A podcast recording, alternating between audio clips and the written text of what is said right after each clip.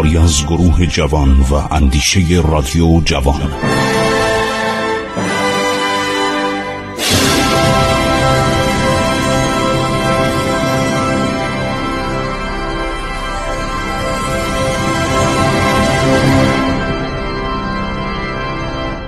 بسم الله الرحمن الرحیم.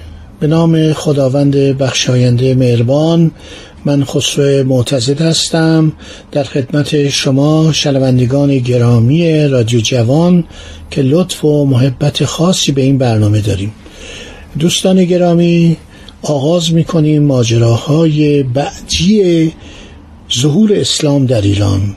درخشش آفتاب اسلام در ایران. همه رو با جزئیات داریم بهتون میگیم. ما در قرن هفتم میلادی هستیم. در سالهای ابتدایی عرض شود که قرن هفتم و چه شد که ایرانیان اسلام آوردن و چه شد که دولت ساسانی صعود کرد. ادامه می‌دهم آغاز برنامه رو در ادامه مطالب قبلی.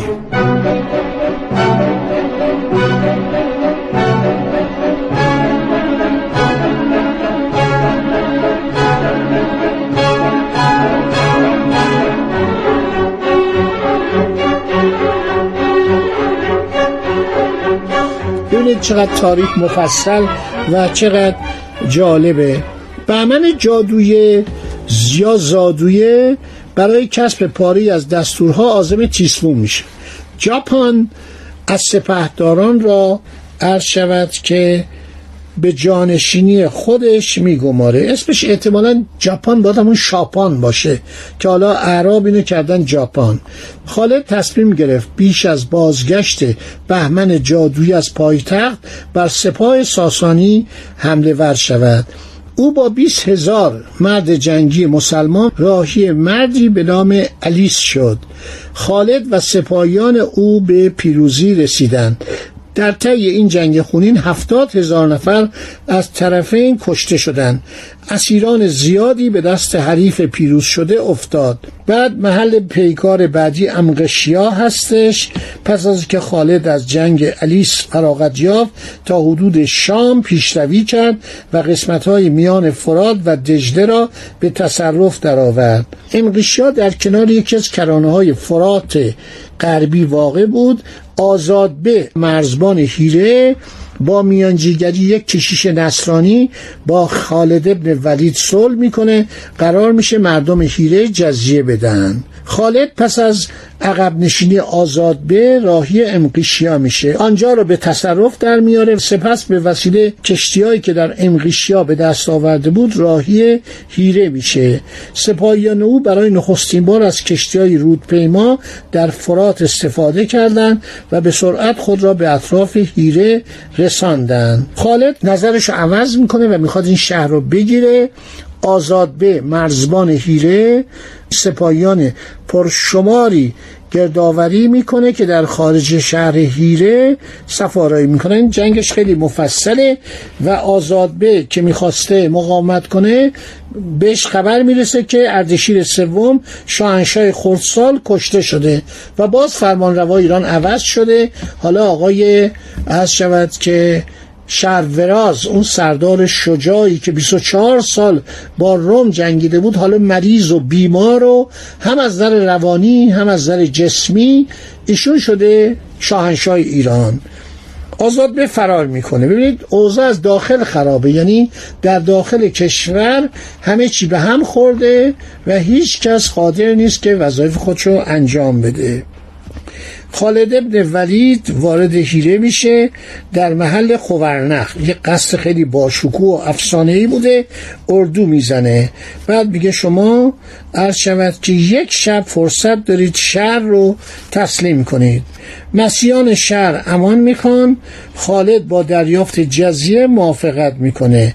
مردمان شهر تحت حمایت او قرار می‌گیرند. بعد شهر بعدی پیروز شاپوره یا انبار. انبار که الان در عراق هستش. الان یه استانی به نام انبار الانبار هستش. اینجا مرکز شهر پیروز شاپور بوده. اصل خانه بزرگ ارتش ساسانی در اینجا بوده. شهر بسیار مستحکمی بوده. خالد ده هزار تن از تیراندازان برجسته را گرد می آورد و از آنان می‌خواد تا فقط دیدگان سپاهیان مدافع انبار را هدف قرار دهند. یعنی چی؟ یعنی بزنید تو چشمشون. با تیراندازی کنید چشمشون که اینها نتونن بجنگن. لشکریان ساسانی ها همیشه کلاخود داشتن. مخفر داشتن. مخفر یعنی صورت رو میپوشون یه نقاب آهنین بود و اینو در تمام جنگ های ایران و روم از این سپاهیان زرپوش و مخبردار مخبر یعنی جلوی صورت رو می‌گرفت. نقابی که جلوی صورت رو می‌گرفت از آهن بود و چهره آنان در برابر ضربات نیزه و شمشیر یا تیرهای پرتاب شده از پیکانهای رومی مسوم میمود حالا در این جنگ ذات العیون یعنی جنگ چشم ها چرا سپاهیان ساسانی مخفر ندارن؟ آیا تموم شده؟ آیا در طول جنگ های 24 ساله تمام اینها این ادوات دفاعی تموم شده. در صورت ده هزار تن از تیراندازان مهاجم به فرمان خالد ابن ولی چشمان لشکریان ساسانی را نشانه می‌گیرند. با پرتاب تیر دیدگان ایشان را نابینا میشردن البته به نظر من باید باز هم با یک مقداری شک و تردید نگاه کرد. کور شدن ده هزار. حالا بعضی میگن هزار. این یکی یکی عرض شود که آمارها با هم میاد بیرون و همه فرق می‌کنه. هزار سرباز ایرانی شیرزاد فرمانده کل انبار را وحشت زده می‌کنه. فرمانده شهر پیروز شاپور یا انبار وحشت زده میشه. بیدرنگ خواستار صلح و متارکه جنگ میشه. خب این فرماندان حق داشتن بالا هیچ خبری نیست. هر روز کودتا فرمانروا عوض میشه. هر کی میادم زیاد به اصطلاح دوام نداره. اینم دچار چنین حالتی میشه. خالد موافقت می‌کنه و این شرط که شیرزاد غذای سه روز خودش و نزدیکانش رو برداره. همه خزاین اموال و زیز زراتخانه بیمانند شهر رو تحویل بده. سعی و سالم از شهر خارج و راهی مدائم بشه. شیرزاد مرزبان انبار نه تنها همه سلاحها و جنگ افزارها و موجودی تیر و کمان و نیزه و گرز و سپر و خسک. خسک چیه؟ خار آهنین که به پای سپایان و اسبان آسیب وارد می‌کرد هر چی موجود بود اینو تحویل سپاه خالد ابن ولید میده. در محاصره شهر برسیر تعداد 20 منجنیق ساخت و برای کوبیدن باروهای محکم آن شهر نظامی به کار برد. یعنی این جناب شیرزاد خودشو در اختیار فاتحان قرار میده پس از نبرد قادسیه در حدود چهار هزار تن از سپاهیان دیلمی که جزو نگهبانان خسرو پرویز بودند اینها به خاطر کشته شدن خسرو پرویز به دست کودتاچیان که رستم فرخزاد هم جزو اینا بود و همینطور کشتن آزرمیدوق دختر خسرو پرویز و ملکه ایران اینها میان چیکار می‌کنن؟ در جنگ شرکت نمی‌کنن. در اون جنگ در جنگ قادسی اینا خودشون رو کنار می‌کشن. میگن ما هیچ گونه بدهی به این سپه سالار ایرانی خائن نداریم و نمی‌خوایم به خاطر او کشته بشیم. و اینا میرن خیلی هم مرتوجه واقع میشن و به اینا به نام آزادان معروف میشن. سپاهیان دیلمی. اولین ستون نظامی پرشمار ایرانی که اسلام میآورند. خب این وضعیت ایران همینطور میگذره. شهر انبار عرض شود که یک خندق بزرگی حفر شده بود و خالد ابن ولید برای اینکه این خندقی که حفر کرده بودن و هر کی وارد این خندق می‌شد مدافعان از بالا سیل تیر یا روغن جوشان یا آب داغ برای اونا میریختن ادهی زیادی شتران ضعیف یا پیر و فرتود به دستور خالد ابن ولید کشته میشن اینها رو در خندق میندازن روش خاک میریزن پر می‌کنن سپس خود را به پای دیوارهای دژ مستحکم پیروز شاپور میرسانند.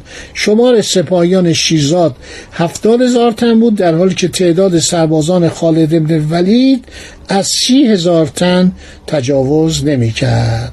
خب این گندسالار هی نظرش عوض می‌شد. اول می جنگید بعد صلح می کرد بعد هر شود که پیشنهاد دوستی می‌کرد. در از صورت هر شود که ایشون فرار کرد. ایشون فرار کرد ولی دستگیر شد و رابطش هم خوب شد. یعنی اومد گفت آقا من دیگه حاضر به جنگ با شما نیستم مسلمان شد و برای اونها منجنیق ساخت و در جنگ های دیگر به کار برده شد.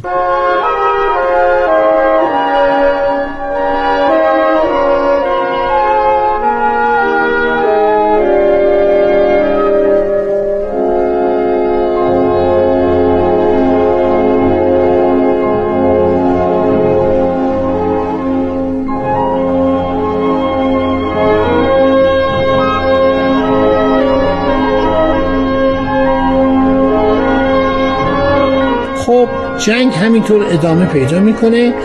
خالد ابن ولید معمولیت پیدا می‌کنه که بره با دولت امپراتوری روم به جنگید محلی به نام دومت جندل که مرکز حکومت کنده. حکومت اعراب دست نشانده بیزانس. اینجا هم خیلی مفصله. این تاریخ جنگ ها یکی دوتا نیستش. چل پنجاه تا جنگ چه با رومی ها می‌کنن چه با ایرانی ها و بیشتر اون حالت روحیشون حالت به اصطلاح اتکا به نفسی که دارن. حالت ایمان باعث پیروزی میشه. خب اینا در جنگ های زیادی شرکت کردن. من هر چی می‌خوانم می‌بینم این و یکی از مورخین بلازریه فتول بلدان کتاب بسیار خوبیه. تاریخ تبری کتاب بسیار خوبیه. تاریخ های بسیار زیادی در مورد این دوران نوشتن. اروپایی خیلی نوشتن. ویلدورانت خیلی مفصل نوشته. گوستاو لوبان تاریخ تمدن اسلام رو نوشته. جورجی زیدان نویسنده و مورخ لبنانی که در آغاز قرن بیستم مرد او هم کتاب های زیادی نوشته. خانم پیکولوسکایا و دیگران تاریخ ایران از دوران باستان تا پایان صده 18 هم این هم شر تمام این وقایع رو داده. بلعمی خیلی زحمت کشیده. نلتکه تودور نلتکه که تاریخ تبری رو ترجمه کرده عرض شود که همه اینها این دوران رو دانه به دانه وصف کردن. خب دوستان عزیز شنیدید باز هم ماجراهای عبور از تاریخ با جزیات کامل.